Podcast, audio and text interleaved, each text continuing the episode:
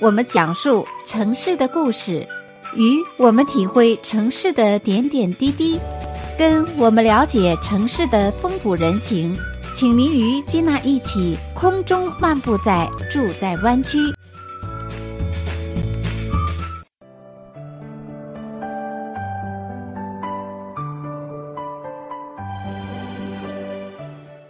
亲爱的听众朋友们，欢迎再次回到节目当中，继续来收听《住在湾区》的节目。我是金娜。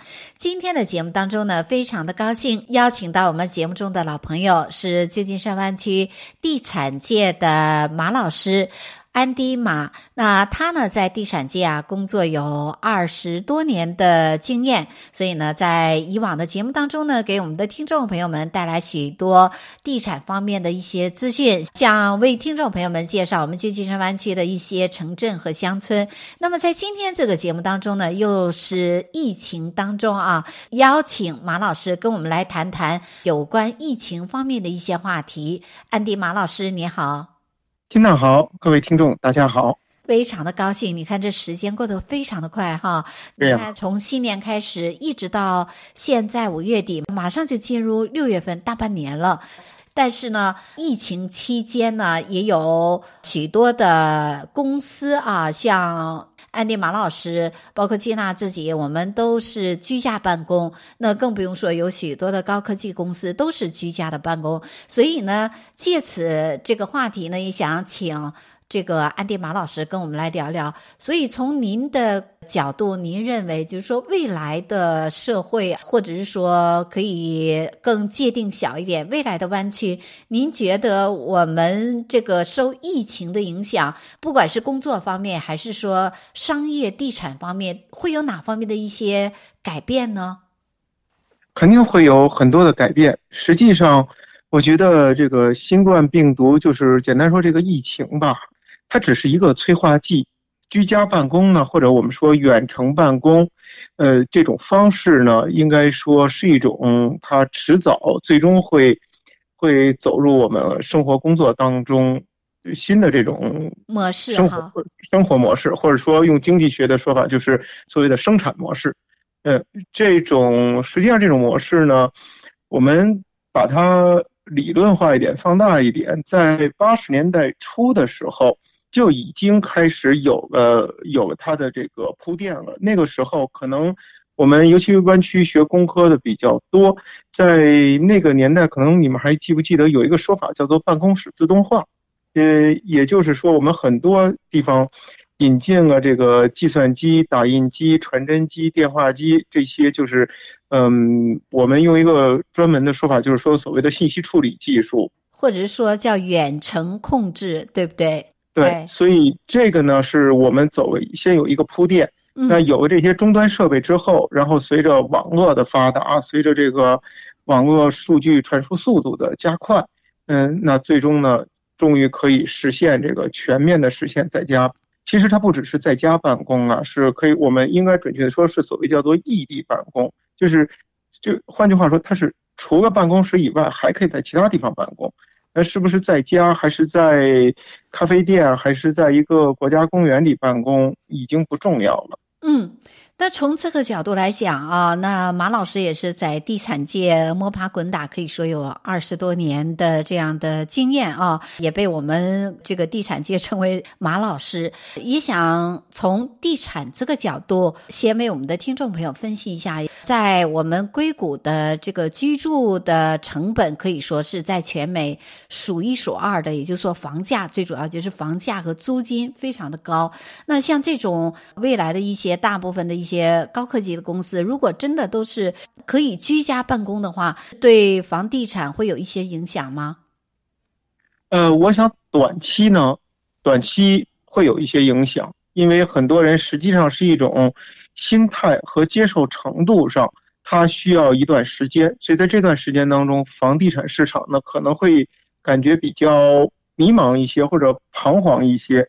因为大家没有办法准确的去想象后面是什么样子，呃，虽然在这边买房的很多人，他本身是来自于呃这个高科技领域，但是呃工作是工作，生活是生活。当你问他说，他所从事的工作对他所这个居住或者是半居住半投资性质的房子会产生怎么样的影响的话，他也不一定可以说清楚。我们就是说有一段调整的时间，在这段时间之后呢，因为其实。可能听众朋友们最关心的是，实际上是一种比较，也就是说，比如说 Pleasant、Fremont、Sunnyvale 这三个城市，那距离硅谷的他们的距离呢，在三个不同的不同的这个远近上，呃，很多人就关心呢。当然，距离近的房子贵一点儿，那相对来说价值价格比它就差一点。那你像 Facebook 附近的房子，质量都比较差，但是价钱都比较高。那远处的地方呢，质量好，价钱比较低，对吧？所以这个是一个成反比。那很多人其实他是关心这个比例会不会有所变化。嗯，我感觉呢，这个比例可能会有一点点变化，尤其是短期。但是呃，或者说叫中期吧，短期是不会有变化的，因为短期大家没有那么快的反应。因为买房子毕竟不像买汽车，是的，就是说，哎呀，有变化了，咱们就卖一个买一个，这个不太可能。是的，对。但是中期会有变化，长期不会有变化。所以这个中期，也就是说大概五年左右的时间，对不对？就是说，在大家比较彷徨的这段时间，哦、中期，我说的这个不是你拥有的这个时间，是说在房地产市场从经纪人的角度，从投资者的角度来看，短期呢，意思就是说，或者说是当下目前正准备买房的，嗯，这种比如说他已经拿着钱，已经做个。做个这个贷款的一些准备了，那这就是短期，或者就是当下马上有行动的。中期呢，中期我们就用这么一个词说吧，是个贬义词，但我们当褒义词用，就是蠢蠢欲动的，就是 就是他有心正在观察。长期呢，就是他只是把这个事情当做一个理论化，比如说今天听完我们的节目，回家就说，嗯，好，那我就知道了，不管他是同意或者不太同意或者反对，这个就是长期的人，嗯。至少让我们了解，就是说，在这个目前购房的状态当中啊，那也许人们的这个观念会有一些改变哈。那到最后这个决定的这个时间点，可能现在是呃大家都很难预测，还接下来还是要处于观望，就是说接下来要看这种居家办公能执行到什么时候哈。那另外一种呢，除了民宅住宅市场之外呢，也有商业。地产这方面呢，大家也存在一些顾虑。那这方面会带来一些变化吗？变化肯定是有的。然后我们先这样说，我们把这些行业呢，如果就是有些咱们有些听众朋友是从事这些行业的，或者是从事在这些行以这些行业为为服务对象，从事房地产投资的，比如说，嗯，他不是打个比方，他不是。做咖啡馆的，但是呢，他是一个 landlord，他是一个房东，他的租客是咖啡馆。这我们就是说，以以这些行业作为服务对象的投资者，那我们把它分成这么两种人。那嗯，这对于这两种，对于这两种人来说呢，我们的所有的变化，我们可以把它归纳成，或者说，如果有人说，那我用一个什么办法能寻找到其中的规律呢？有规律的，这个规律就是说，我们一个。嗯，自然科学界长期所呃所讨论的一个概念，就是信息和呃信息和这个能量。这个词当然听上去跟房地产好像不相干，那实际上呢，换句话说呢，就是一个是你的工作是用信号，就是信息嘛，information，呃，信号 signal。去工作的，比如说最典型的就是高科技公司，他写的 code，你距离多远，他那个 code 该是什么就是什么，呃，跟你在东京、在纽约没有关系。呃，那还有一种呢是从事物质传递的，所以第一种是信息传递，第二种就是物质传递。物质传递。说用物理学的说法就是一个能量嘛，物质传递呢是没办法取代的。比如说买苹果，那你你再给我发照片，你再给我怎么样，我没有办法做做一个 material 的 delivery，我还是吃不到嘴里，那我还是饿。呃，这个就是物质传递。那所以这两，我们把这两个如如果还有就比如说像理发业，它是一个物质的，你我没办法在网上享受你的理发业，因为你可以教我。那变成一个网课，那我还是得自己去 cut my hair，对吧？嗯、所以呢，这个我们如果要这样的话，可能大家的思路就会比较清晰。所以你就想，这这个行业它是用信息传递还是用物质传递？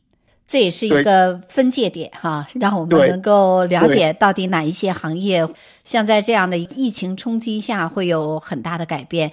那现在呢，我们先稍事休息，在下个单元的时候继续请教安迪马老师，带给我们更多有关疫情当中啊，未来哪一些的行业有广为天地。我们现在先稍事休息，广告之后马上回来。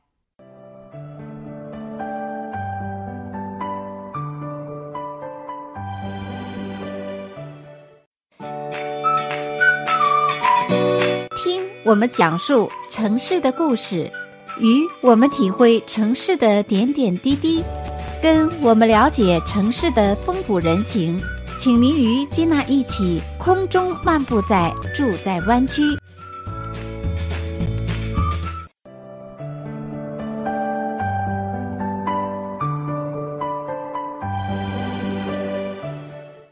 亲爱的听众朋友们，欢迎回到节目当中，继续来收听《住在湾区》的节目。我是金娜。接下来的单元当中呢，我们继续有请旧金山湾区地产界的马老师安迪马。他呢，在地产界呢工作有二十多年的经验。安迪马老师，你好。金娜好，各位听众大家好。那疫情会改变许多行业的生存模式。那就此呢，也为我们的听众朋友讲一讲，就是说，呃，以你之见啊，你觉得目前有哪一些的行业会存在变数比较多呢？变数比较多的，我这样，我们因为也是时间的原因，我们就先打几个比方，抛砖引玉。因为我想很多的听众可能也有一些这些方面的思考，甚至比我们更全面、更深刻一些，所以咱们在这边就当是抛砖引玉吧。那说几个行业，比如说餐饮业，然后还有所谓的网购。网购呢，有一个连带的行业就是库房，那然后餐饮业有一个连带的行业就是送货。就像我才刚刚才说的，你订一个苹果，这个苹果还是得有人送到你你的眼前，你才能把它咬到。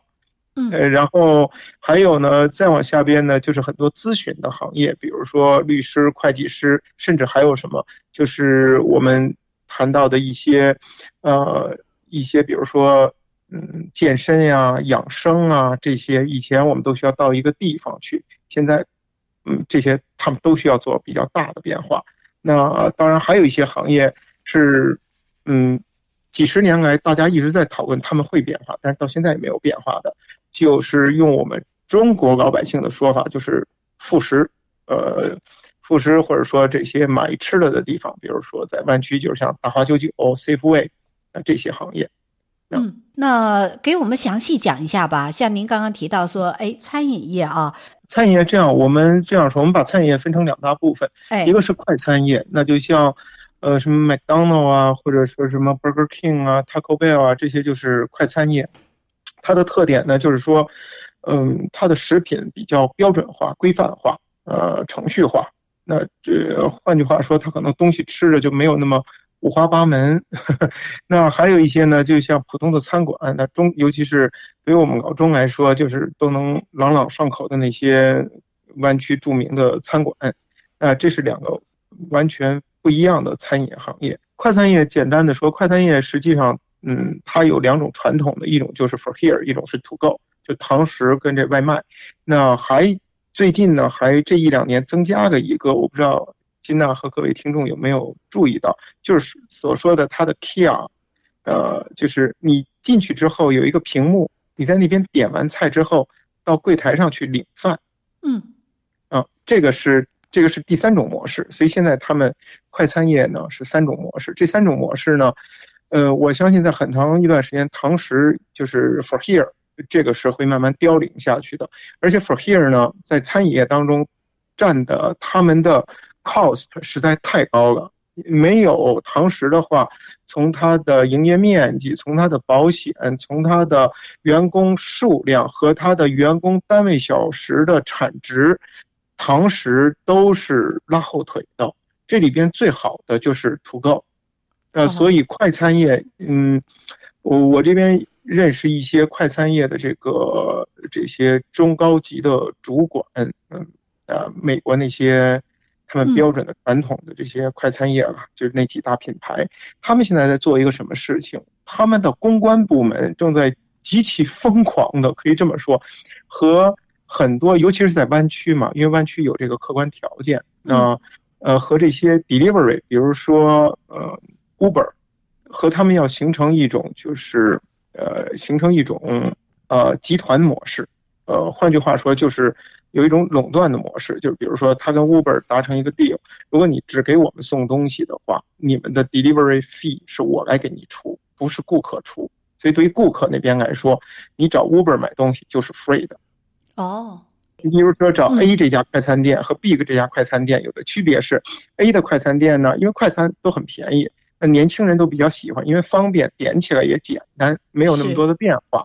那你找 A 这家店都是一个 hamburger，A 这家店卖五块八毛九，B 这家店卖五块九毛九，这个问题不太大。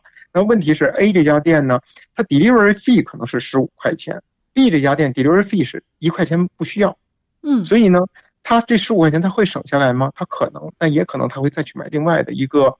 一个什么薯条啊，一个其他的东西，是，所以这个是现在快餐业要重新瓜分市场的办法，是要和 delivery 就是送货这个行业要联合起来。嗯，是的。我觉得这是一个趋势哈，那也就是说，餐饮业在新的疫情期间，我想对他们也是一个警醒。首先就是说，餐饮业、旅游业和一些航空业，就有一些公司就倒下，对不对？这里边呢，比如说 Burger King，现在他们就申请了那个资产重组的破产了，已经。所以我们还进 Burger King 吃饭，嗯，Burger King 还在，但是它已经是破产企业，它在呃资产重组。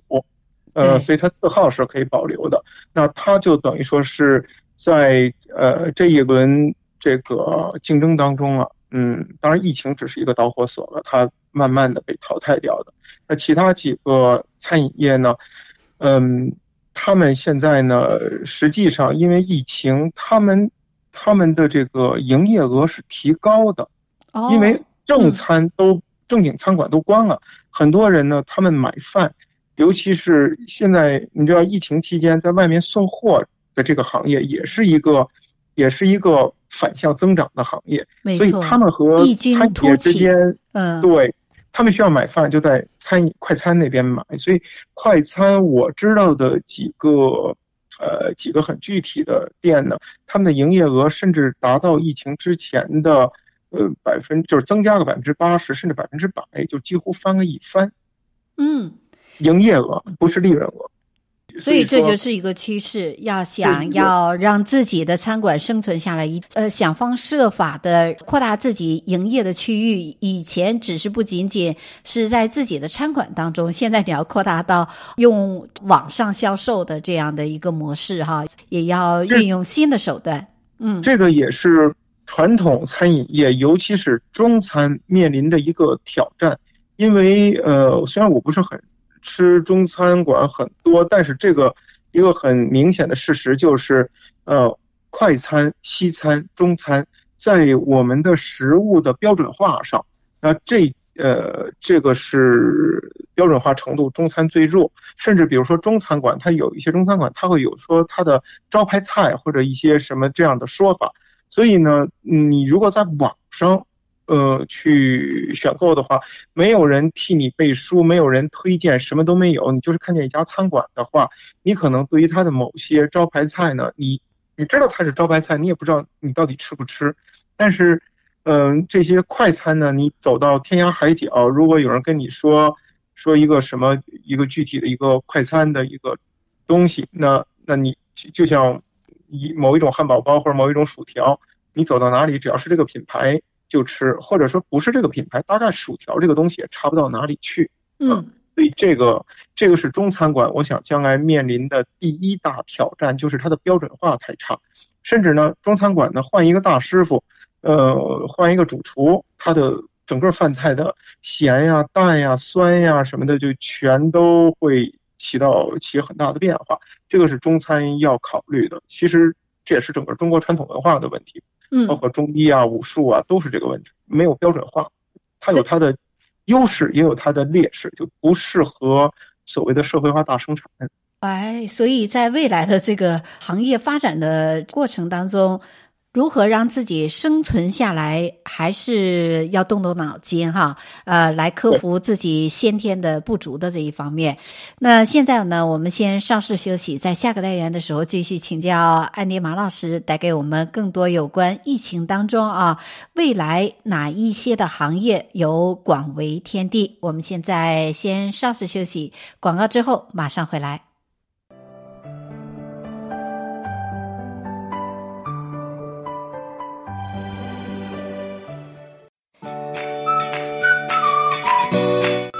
我们讲述城市的故事，与我们体会城市的点点滴滴，跟我们了解城市的风土人情，请您与金娜一起空中漫步在住在湾区。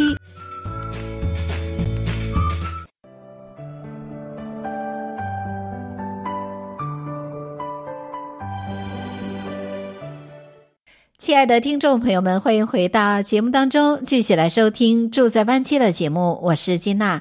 接下来的单元当中呢，我们继续有请旧金山湾区地产界的马老师安迪马，他呢在地产界呢工作有二十多年的经验。安迪马老师，你好。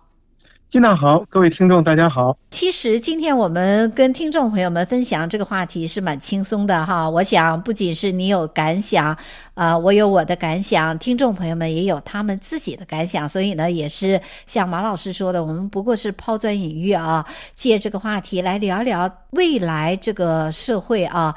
透过疫情呢，可以说是一个契机。那未来这个行业的发展会有哪一些的变化？所以呢，啊、也希望我们的听众。朋友收听我们节目之后呢，如果你有什么样的见解啊，也可以在我们网站留言。我们的网站地址是 triple w 点 newsforchinese 点 com，在上边呢可以点击我们节目，然后呢留下您的意见，在以后的节目当中呢也会请马老师继续跟听众朋友们来继续探讨。那接下来呢，还是有请马老师来聊聊您自己的感想啊。像我们现在说。餐馆业要有一些变化了。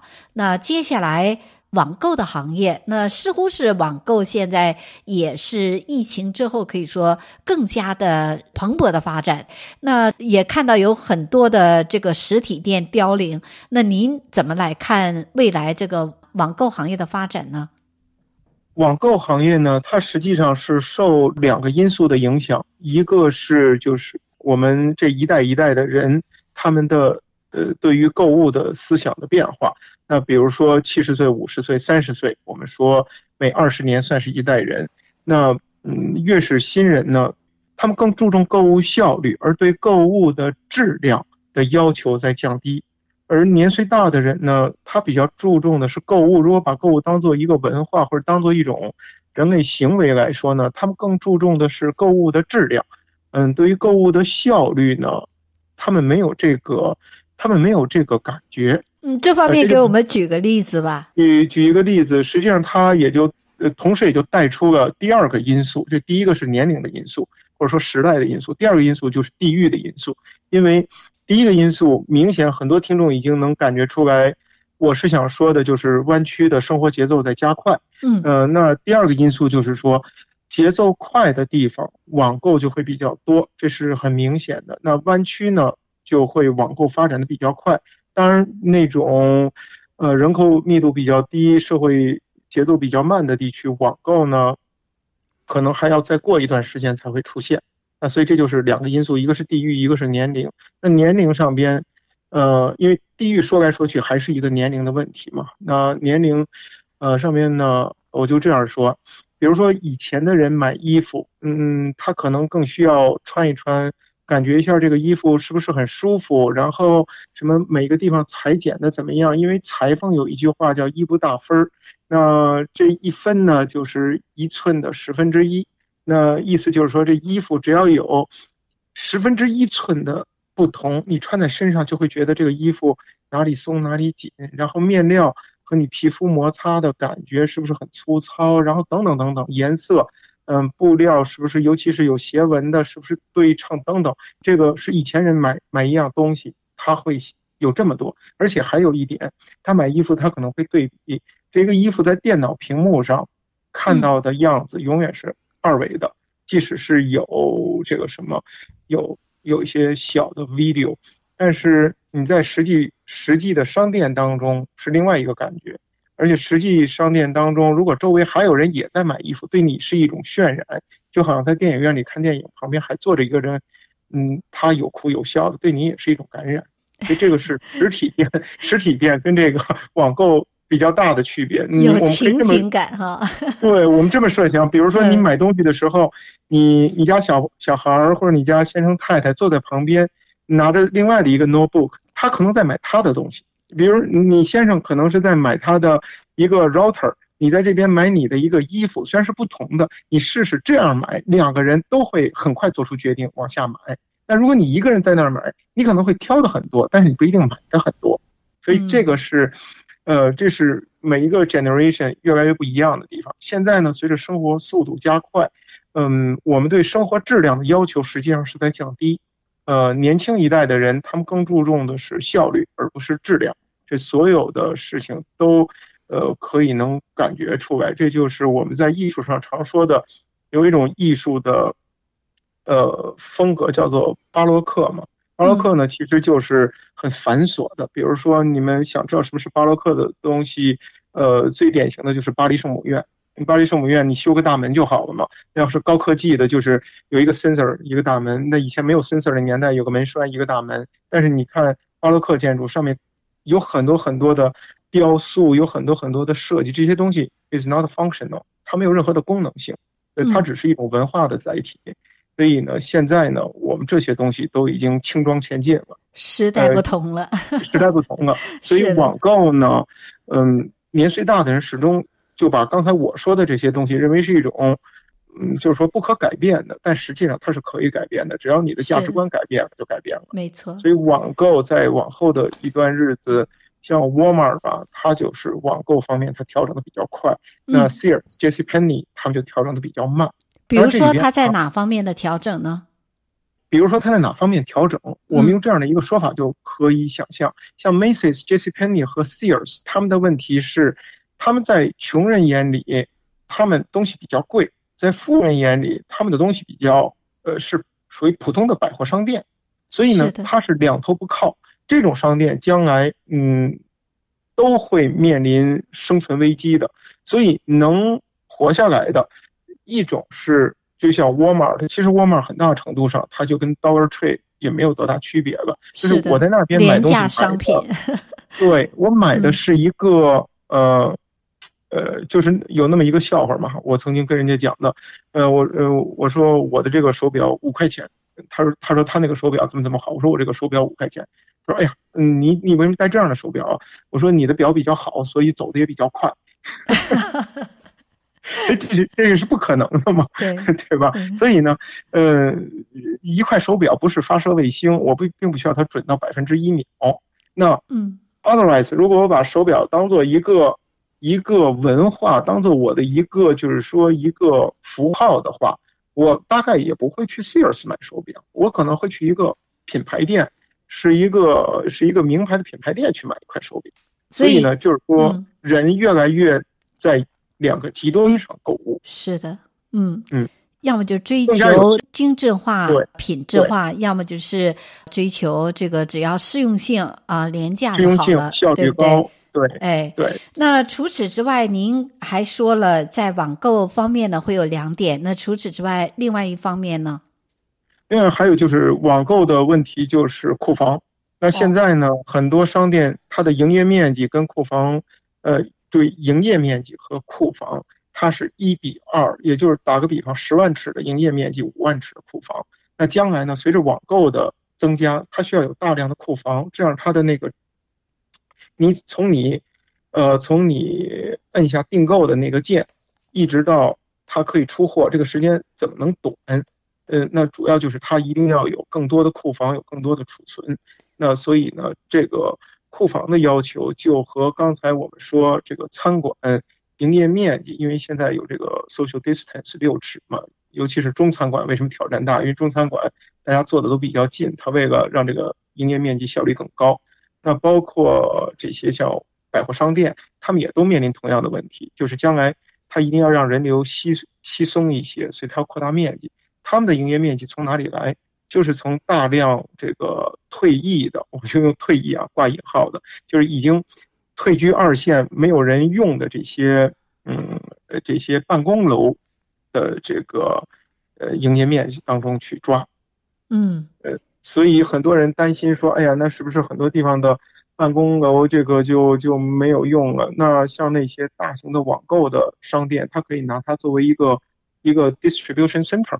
嗯，那呃，比如说，嗯，虽然说 Mountain View 寸土寸金，那它如果能加快效率的话，如果我早上想想起用一把牙刷，中午去订，然后晚上你就可以告诉我说，安迪，你住在哪里？我说我住在 Sunnyvale 啊。那 Mountain View 你要愿意去的话，今天晚上就可以，twenty four hours anytime 就可以去拿，六点以后，那我晚上就可以用上新牙刷了。那这一点就要求这家公司在距离我五英里的范围之内有它的一个 distribution center。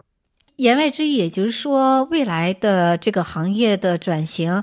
这个实体店会越来越缩小它营业的面积，而它所拥有的这个库房 warehouse 反而是越来越要增大面积，这才能够有竞争的实力，对不对？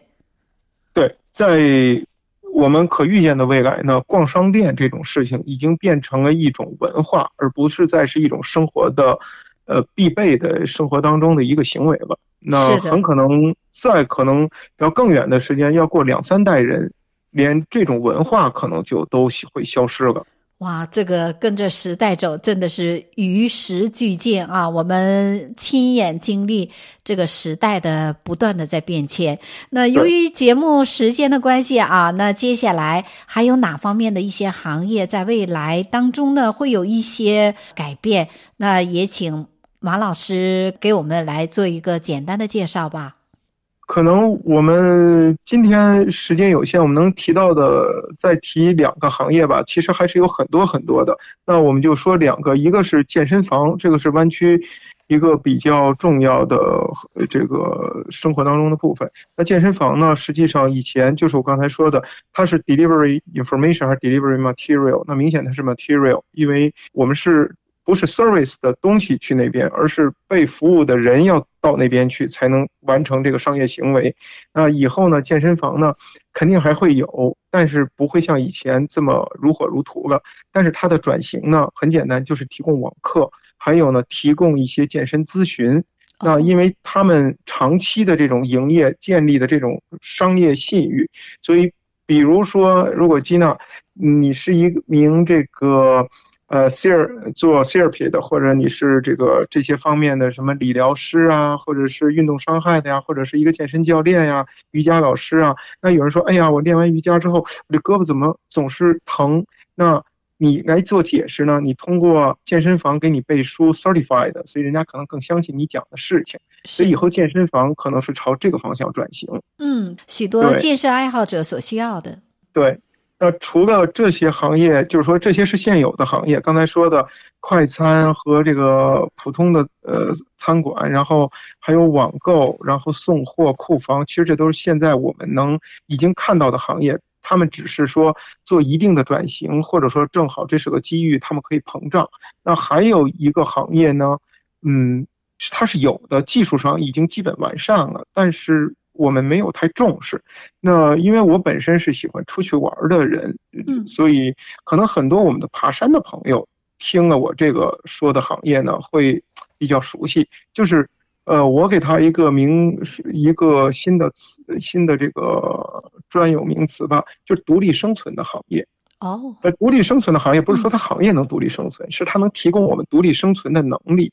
那什么是这个行业呢？其实它是千千万万个小行业，我把它归纳成它具有是提供我们我们我们这些老百姓有独立生存的呃的这个能力的。比如说太阳能，太阳能呢，你有了这个太阳能板以外，以后的话你并不需要再需要其他的辅助呃设备，你就可以独立的产生能源了。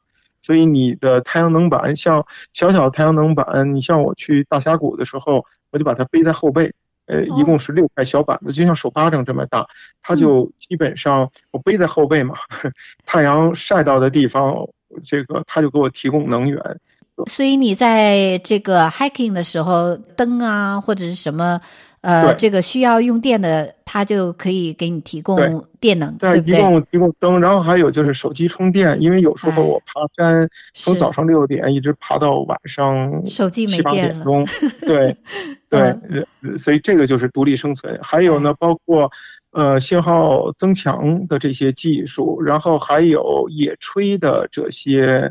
这些设备，嗯，现在是疫情，我们只是说被居家了。但如果通过这个疫情，可能一些有识之士，包括呃国会议员呀、这些立法的人，包括投资的人，就是说社会上这些掌舵的，呃，掌舵的这些人，他们可能经过这次疫情，应该更容易的被说服，呃，让他们理解，在现在只是传染病。那如果将来有地震、海啸、火山爆发，甚至人为、其他人为的这种战争啊等等，独立生存行业呢，会他们就会，呃，使得我们在至少缓解一下我们的一些简单的生活危机。比如说现在忽然断水断电了，那你在你尤其是在很多情况下，越是这种时候，越要喝烧开的水，更不能生病。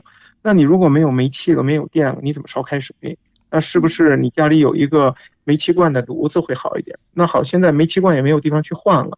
那你家里是不是有一个什么样的东西可以产生足够的热能，帮助你至少做做一壶热水让我们喝下去吧？就是能能有一个原生态的生活的必需品哈。对，就是用高科技把我们送回到原生态的行业。嗯嗯，这样这样的行业将来应该是有极大的空间的。我相信也会哦，就听起来就像说，我们常常觉得这些有许多的天灾人祸离我们很远，其实说来就来哈。那独立生存行业呢，它也可以来自于好莱坞的大片，比如飞机坠毁了，几个人怎么能独立生存？所以很多的时候，你如果是相关行业的人，你就会想，哎，这个时候他如果他那个小刀后面有一个电筒，不就就能解决他找不着他同伴的问题了吗？对。那这个一个小刀如果怎么，比如包括手摇发电。现在手摇发电的技术，可能一个普通的女士用她的力量也能至少摇开一个坚持一两个小时的手电筒。对，这些都会是将来的一个大的方向。也就是说，在我们日常的生活当中，还是要居安思危哈。考虑到万一啊，有一些什么天灾人祸的话，还是在生活中要有一个应急备胎的这样的一些生活应应急的物质。所以这样的话呢，对于我们来讲，这种行业也会有市场，也会有续航的能力，对自己的生活以及他们这个行业的发展都有一个续航的能力。哇，听马老师。给我们讲这些，有一点脑筋激荡啊，非常的有启发，所以非常的感谢啊！也希望我们的听众朋友，如果你有任何方面的这样的一些呃想法呀，可以跟我们一起来聊一聊，在节目当中我们互相来分享，非常的感谢，谢谢马老师，也谢谢听众朋友们的收听，我们下次节目中再见，谢谢。好的，呃，我们金娜，我们下次再见，各位听众，我们下次再见。